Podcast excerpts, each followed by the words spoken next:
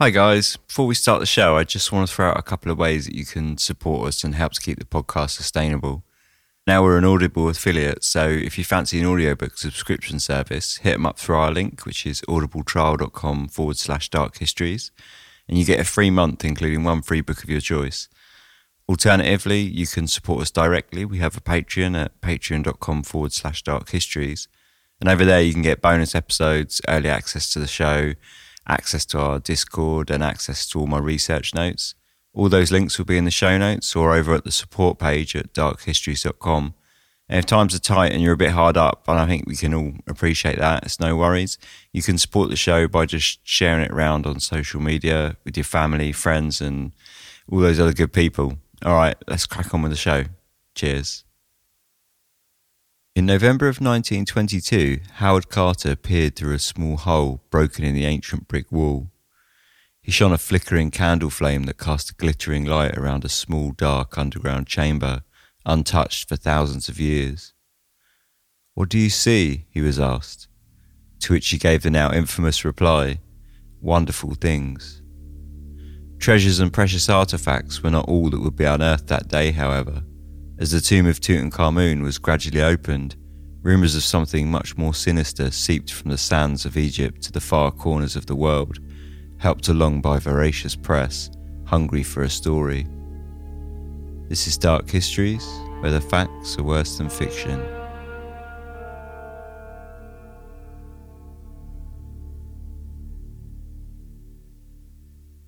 Hello, welcome, Season two, Episode eight of Dark Histories. I'm Ben.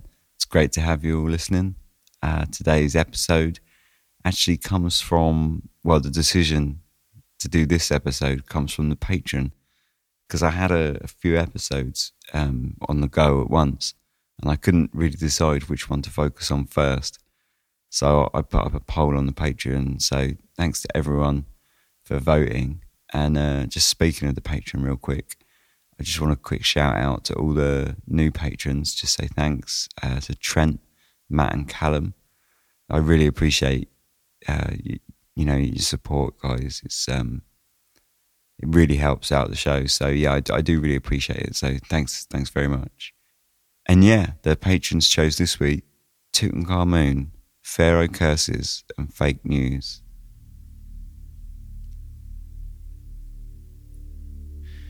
Ancient Egypt has long held a deep fascination among civilizations throughout history. In fact, one of the more surprising facts concerning the history of Egyptology is that it was the ancient Egyptians themselves that first documented and worked on the tombs, temples and artifacts of their elder generations. Pharaoh Thutmose the fourth restored the Sphinx in fourteen oh one B C, and there are theories that Ramesses the second made further restorations almost two hundred years later. The Great Pyramids too, along with several other temples and important artefacts, were both restored and documented by the latter-day ancient Egyptians. When the Roman Empire was in full swing, their armies swept into Egypt along with many scholars who undertook documentation work of the ancient sites and made some attempts at restoration work. This further continued into the Middle Ages when pilgrims on their way to the Holy Land made detours into Egypt and wrote of the infamous sites. Muslim scholars went further, writing detailed descriptions and extensively documented Egyptian antiquities. In the thirteenth century, Abd al-Latif al-Baghdadi, a teacher and Muslim scholar at Cairo's Al-Azhar University, wrote a two-volume account of ancient Egypt, complete with descriptions of the ancient sites, historical analysis of famines and the Nile, along with graphical depictions of historical sites. Continuing in the thirteenth century, and with the expansion of European exploration, the world of the ancient Egyptians became more widely known throughout Europe. As a result, the concept of Egyptology as a science sprouted and the fledgling discipline grew over the following four hundred years, as scholars and men of learning took to understanding the ancient structures in more depth. In the seventeenth century, the Great Pyramids were documented and measured by English mathematician John Greaves, who would later go on to publish Pyramidographia, or A Description of the Pyramids in Egypt, in sixteen forty-six, and later published in sixteen fifty-two by the Jesuit scholar Athanasius Kircher, Oedipus Aegyptiacus saw translated works of hieroglyphs placed into a modern tongue understandable to Europeans. Whilst his translations were absolutely incorrect and fundamentally flawed, it was Kircher who put forth the idea that the glyphs were a phonetic alphabet, a concept that would later prove a useful starting point in the legitimate translation of the pictographic writing system. Though the previous four hundred years saw greater exposure of ancient Egypt throughout Europe, it was with the French invasion by Napoleon Bonaparte that this long and ancient history would become truly popularised, and the pace towards modern Egyptology sped up as the discipline gained greater accessibility, global exposure, and rapid maturation. Along with naval and land warfare, Bonaparte brought to Egypt a band of one hundred sixty-seven scholars, scientists, and learned men, promoting enlightenment and the scientific discovery as both a form of propaganda and a tool to implement power over the region. One of these so-called savants of Bonaparte's army, an engineer named Pierre-François Bouchard, was placed in charge of rebuilding Fort Julien near the port city of Rashid, though at the time it had been renamed by the French as the city of Rosetta. It was during these rebuilding efforts that the discovery of the Rosetta Stone was made in July of seventeen ninety-nine, giving birth to and remaining forever as one of the key discoveries of modern Egyptology. The importance of the stone as key to deciphering ancient Egyptian text was recognised early on after the discovery by the French, but it wasn't until the French surrender and the capture of the stone by the British in eighteen oh one that work on understanding and eventual translations could be undertaken. The British appropriation of the stone saw the artefact carted off eventually in eighteen oh two to the British Museum, with copies submitted to Oxford, Cambridge, Edinburgh University and Trinity College Dublin. Over the next few decades, a fad spread throughout Europe, seeing amateur archaeologists flock to Egypt, and the fashionable pastime of the rich to collect objets orientaux surged, with it exposing much of Europe to the ancient history. A serialised French volume published between eighteen oh nine to eighteen twenty-nine named Description de l'Egypte played a huge role in popularising Egyptian history that garnered this fad by making much of the information widely available for the first time. Throughout this same period, the French scholar Jean-Francois Champollion and Englishman Thomas Young were embroiled in a fierce rivalry to decipher the ancient Egyptian hieroglyphs, eventually leading to an academic announcement in September of eighteen twenty-two by Champollion of his successful unlocking of the writing system. This point in history is now seen as the birth proper of modern archaeology in Egypt. Following the early breakthroughs, a flurry of discoveries were made, documents were published and information disseminated, culminating in a twelve-volume work by Prussian pioneer Karl Lepsius named Denkmäler aus Ägypten und Äthiopien from eighteen forty-nine to eighteen fifty-six. This massive work detailed much of the known landmarks, writings and historical sites of ancient Egypt. The field of Egyptology continued to grow and accessibility to the ancient world flourished throughout the eighteen hundreds. As the century strolled forwards into its latter stages, in May of eighteen seventy-four, in a small house in Kensington, London, Martha Joyce Carter gave birth to her son, Howard. His early years were uninspiring. He was a sickly and homeschooled child. From a relatively early age, he turned his hand to painting and drawing, learning from his father, Samuel John Carter, who was an accomplished Victorian painter. It was his skill in painting that would lead Howard Carter to both the discipline of Egyptology and, finally, his own discovery of the tomb of Tutankhamun. As the final decade of the nineteenth century dawned, Howard Carter set foot in Egypt for the first time. From a young age he had been interested in the land's ancient history, spawned after a visit to the estate of Lord Amherst, who owned his own large collection of Egyptian antiquities. By his teenage years, and following the years of tuition under his father's eye, Carter had become an accomplished painter himself. Amherst put him in touch with Percy Edward Newbery, a London-based member of the Egypt Exploration Fund. Newbery was looking to employ an artist to copy artwork uncovered in tombs throughout Egypt on behalf of the fund, and in eighteen ninety-one, at the age of seventeen, Carter embarked on his first journey to Egypt to work in the tombs of Beni Hassan. He worked diligently, and it wasn't long before he picked up many skills valuable in excavation and archaeology from another member of the fund, English Egyptologist Flinders Petrie. Carter's reputation as an Egyptologist went from strength to strength under Petrie, who was himself famed for his methodical take on archaeology and preservation. By the age of twenty-five, Carter was appointed Inspector General of Monuments for Upper Egypt in the Boulak Museum by Gaston Maspero. This position was not to last, however, as after a complicated dispute, he resigned and instead took to supporting himself using his artistic talents once again. Maspero, however, had taken to Carter, and in nineteen oh seven he introduced him to George Edward Stanhope Molyneux Herbert, the fifth Earl of Carnarvon, a racehorse owner and automobile enthusiast who, after suffering illness, had discovered a further interest in ancient Egypt when his doctor had prescribed warmer climes as an aid to recuperation, and he had chosen, like many wealthy British of the time, to venture forth to Egypt. Lord Carnarvon was looking to sponsor an archaeologist, and Carter was looking for funding to once again get involved in the work of excavation. This fortuitous working relationship between Carter and Lord Carnarvon was to be long and eventually hugely successful. The pairing of Carter and Lord Carnarvon was not the only significant happening in the early years of the nineteen hundreds. In nineteen oh five, American Egyptologist Theodore Davis discovered a small golden cup. Inscribed at the base was the name of a young pharaoh king no one had previously heard of. His name was Tutankhamun. Davis was already sure he had found the tomb of the boy king when he unearthed this small cache of gold, despite there being no body. Carter, however, had differing ideas. Over the next six years, Carter worked tirelessly under the sponsorship of Lord Carnarvon, uncovering artefacts destined for his personal collection.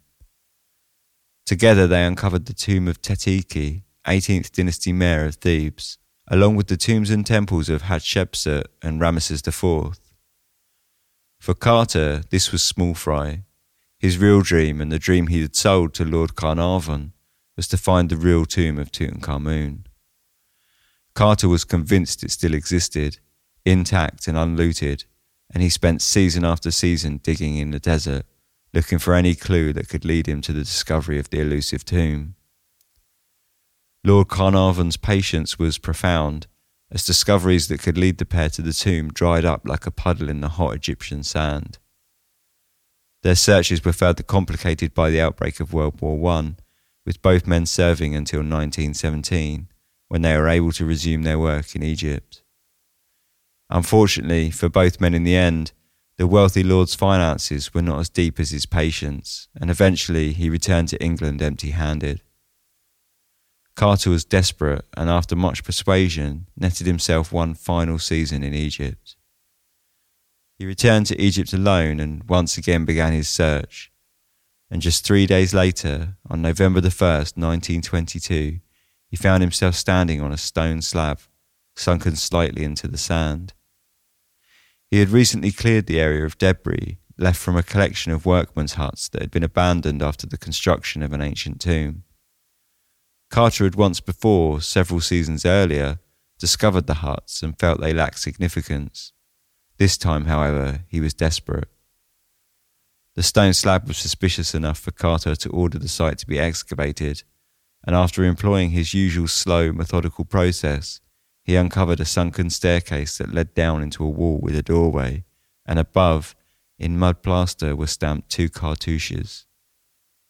Though they were unreadable and indistinct, Carter ordered the stairway to be refilled, and in high spirits sent a telegram to Lord Carnarvon back in England. It read, "At last have made wonderful discovery in Valley. A magnificent tomb with seals intact. Recovered, same for your arrival. Congratulations." For Carter, There was now a painstakingly long two weeks of waiting before Lord Carnarvon, accompanied by his daughter Lady Evelyn Herbert, would arrive on Egyptian soil. Finally, on November the twenty-third, the trio were reunited and the staircase once again excavated. Digging deeper this time, Carter uncovered further cartouches. This time, they were readable, and they bore the name of Tutankhamun. Less encouraging, however, was evidence in the form of refilled tunnels indicating that the tomb had been robbed and refilled in ancient times, long before Carter graced the same doorway, and most likely shortly after the pharaoh's burial. The team persevered, clearing limestone to a second door. Once again, however, hope dwindled as the rope seal tied around the handle had been broken and resealed. Carter made a small hole in the door and peered through as silence fell in the chamber. Lord Carnarvon asked him finally, "What do you see?" To which, gratefully for Lord Carnarvon, Carter famously replied, "Wonderful things." Carter later expanded upon this moment of discovery. "At first I could see nothing, the hot air escaping from the chamber causing the candle flame to flicker, but presently, as my eyes grew accustomed to the light, details of the room within emerged slowly from the mist. Strange animals, statues and gold. Everywhere the glint of gold." The excavation of the tomb was a slow process. This small hole in the stone door opened on the twenty-sixth of November, and the fanfare opening of the tomb in front of the press the next day was the beginning of an archaeological story that would sweep the world with its splendour. It was also the beginning of another story that spread just as rapidly. However, this second story was altogether much more sinister. The opening of the tomb of Tutankhamun sparked a huge flurry of press interest. When Carter opened the tomb, they found a small L-shaped room that was so full of antiquities that they were stacked haphazardly on top of one another from floor to ceiling, cramping the small underground room. Though there had been looting, it was thought to have been shortly after the pharaoh's original death, and only a few minor objects had been removed, with the inner chambers left entirely intact. After rumours that the Valley of the Kings had been entirely exhausted for so long, and now a find so large and rich as this, the press went into overdrive. On December the twenty-second, the New York Times wrote, "No finer human interest story, no more thrilling drama, no greater archaeological revelations could be summoned from history or the most vivid imagination than is told by the mute objects in this tomb of King Tutankhamun. Mute objects that would speak with golden eloquence and whose message is now being revealed to the world." The Times was wrong though. There was a more thrilling drama emerging from vivid imaginations all around the world. The press on the scene of the excavation was becoming tiresome for Carter. They swarmed the dig site and chased Carter around Egypt. They were becoming so obtrusive that Carter showed concern for the safety of the excavation. He wrote in a journal, "Archaeology under the limelight is a new experience for most of us. All of a sudden we find the world takes an interest so intense and so avid for details that special correspondents at large salaries have been sent to interview us, report our every movement, and hide around corners to surprise a secret out of us." This level of press intrusion unsettled Carter, and was in part one of several reasons that led Lord Carnarvon to strike an exclusivity contract with the London Times on the ninth of January nineteen twenty-three. The fee was five thousand pounds and seventy-five percent of all profits of sales from stories to the rest of the world. This deal infuriated the press, who saw the hot topic of the age being taken out of their grasp and monopolised by their rival. As fines continued and interest maintained, they were forced to get creative on their reporting of the situation. One such reporter, Arthur Weigel, an ex-Egyptologist who now worked at the Daily Mail, was well equipped to deal with such a situation, and upon this effective locking out from the tomb itself, instead ran a story focusing on the death of Lord Carnarvon's canary, which, on the day the tomb was opened, had been bitten and killed by a cobra. The canary had been brought to Egypt as a symbol of good luck. The story told of how, upon their return to the hotel, Carnarvon's manservant greeted them at the door, dead canary in hand, and hinted heavily at a dark force being the culprit. Already in this land of superstition, wrote Weigel, myths are starting to grow up. Out of the canary's death, the most fantastic stories are being manufactured. So it has been easy to weave a legend that brought in the little bird, which in some ways symbolised the modern spirit of civilisation, and the cobra which stood for the powers of the old dynasties. The seed was sown, stories of mummies' curses began to slowly spring from Egypt, and an inscription from the base of a statue of Anubis found within the tomb read, "It is I who hinder the sand from choking the secret chamber. I am for the protection of the deceased." This inscription was further embellished by the press with the fictional amendment, "And I will kill all those who cross this threshold into the sacred precincts of the royal king who lives forever." To the delight of the press, the public found these stories just as fascinating as the find itself, and they ran very well. This was helped along when, on March the nineteenth, Lord Carnarvon was taken ill, after infecting a mosquito bite to his neck by nicking it with a razor while shaving. His health failing, he suffered from blood poisoning that further developed into pneumonia, and during his illness, writer Mary Corelli wrote to the New York World with a dire warning. "I cannot but think some risks are run by breaking into the last resting place of a king of Egypt, whose tomb is specially and solemnly guarded, and robbing him of his possessions. According to a rare book I possess entitled The Egyptian History of the Pyramids, the most dire punishment follows rash intrusions into the sealed tomb. The book names secret poisons enclosed in boxes in such ways that those who touch them shall not know how they come to suffer. That is why I ask, was it a mosquito bite that was so seriously infected Lord Carnarvon?" Corelli was a famous and influential novelist of the time, counting Queen Victoria among her readers, and the press knew that her words would help give credence to such stories. On the fifth of April, Lord Carnarvon passed away in the Continental Savoy Hotel in Cairo. He had lost his battle with blood poisoning and pneumonia, and with his death, the warming story of an ancient curse of the tomb of Tutankhamun boiled over. Reports of the lights failing across Cairo for twenty minutes following Carnarvon's death circulated, along with the news that his beloved fox terrier dog Susie had keeled over and died back home on the English estate at the exact moment of his master's death. Both stories had elements of truth, and that, as far as the press were concerned, was all that was necessary. Speaking to the Western Daily Press in New York on the sixth of April, writer Arthur Conan Doyle further weighed in on the subject of curses. Most famously known for his character Sherlock Holmes, Conan Doyle had in latter days turned to spiritualism and developed a keen interest in esoterica and the world of the fringe. He had famously backed the Cottingley Fairies, a series of photographs depicting a young girl surrounded by fairies which could only be explained as positively two D paper cutouts. Nevertheless, Conan Doyle was a household name, and following the news of Lord Carnarvon's death, the Press Association gladly distributed Conan Doyle's quotes, attributing his illness to elementals across the globe. Conan Doyle went further than just the death of Lord Carnarvon, stating that there was once a mummy in the British Museum, which it was believed was guarded by one of those elementals. For everyone who came into contact with it came to grief. This was the mummy of a queen, and even one of my dear friends, a journalist who investigated the misfortunes that befell those who handled the mummy, was himself stricken with typhoid fever and died.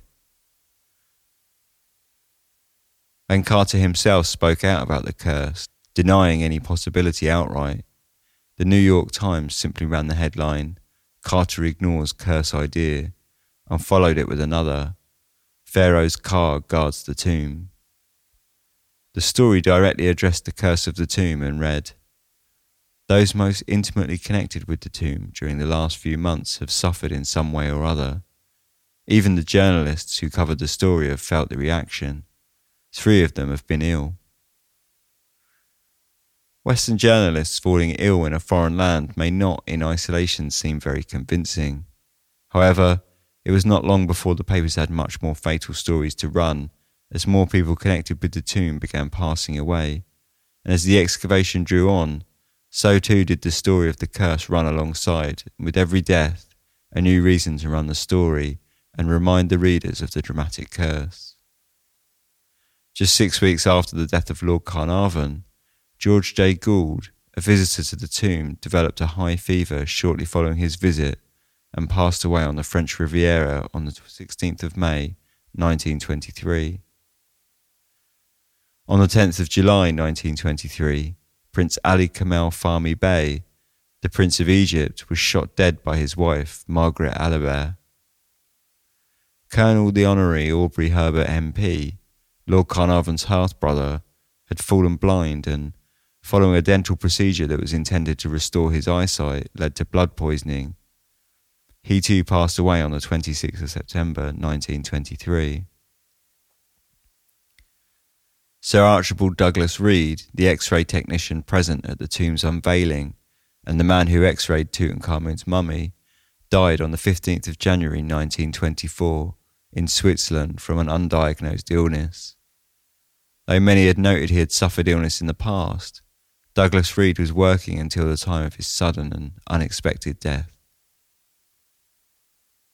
The Governor-General of Sudan, Sir Lee Stack, was assassinated as he drove through the streets of Cairo on nineteenth of November nineteen twenty-four. In nineteen twenty-six, an entry in Howard Carter's journal told of how he had seen wild jackals in the desert for the first time in his thirty years in Egypt. Many saw this as an ill omen in itself, as jackals had long been associated with the dead and practices of embalming in ancient Egypt. Arthur Cruttendon Mace, a Tasmanian-born British Egyptologist and a member of Carter's excavation team, left Egypt in nineteen twenty-four due to poor health, and died on the sixth of April in nineteen twenty-eight. The Honourable Mervyn Herbert, Lord Carnarvon's half-brother, and Aubrey Herbert's brother, died of malarial poisoning on the twenty-sixth of May nineteen twenty-nine. Captain the Honourable Richard Bethell, Carter's personal secretary during the time of the excavation, died on the fifteenth of November nineteen twenty-nine in a club in Mayfair. His death was suspected foul play and a result of smothering. Richard Luttrell Pilkington Bethell, the third Baron of Westbury and father of Richard Bethell, committed suicide on the twentieth of February nineteen thirty, throwing himself from his seventh floor apartment. Arthur Vigel, the reporter whose hand was so integral to the dissemination of the story of the curse, passed away in January of nineteen thirty-four, which naturally, the Daily Mail was quick to remind its readers that the death of Mister Vigel recalls the story of a curse on the violators of the tomb of King Tutankhamun. Finally, after so many deaths, came the turn of Howard Carter. Nine years after the last objects were removed from the tomb of Tutankhamun, on the second of March nineteen thirty-nine, Carter died at the age of sixty-four from Hodgkin's disease in his Kensington flat in London. His epitaph was taken from the wishing cup of Tutankhamun and reads, "May your spirit live. May you spend millions of years, you who love Thebes, sitting with your face to the north wind, your eyes beholding happiness." For his part, Carter denied the truth of any such curse on the tomb right up until his death, and so too any evidence remains elusive, though rumours and stories of the curse persist right up to modern day.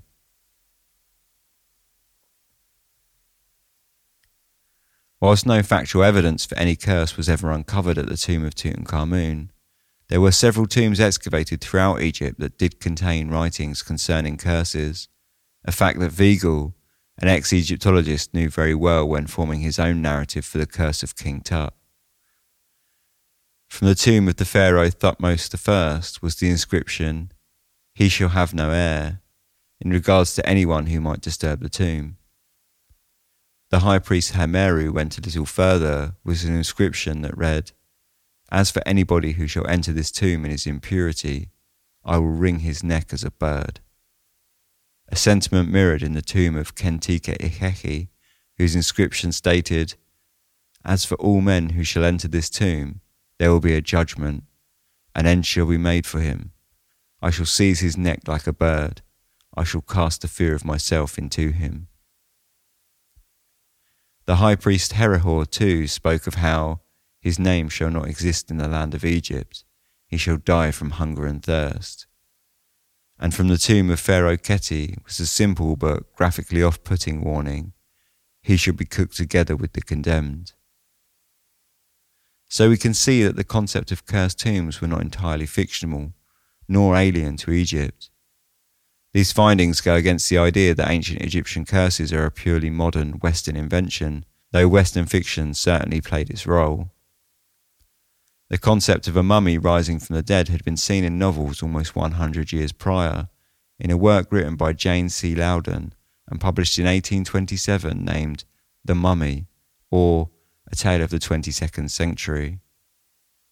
In eighteen sixty-two, eighteen sixty-eight and eighteen sixty-nine came too the horror novels, The Mummy's Soul, published anonymously, After three thousand Years by Jane G. Austen and Lost in Pyramid by Louisa May Alcott, respectively.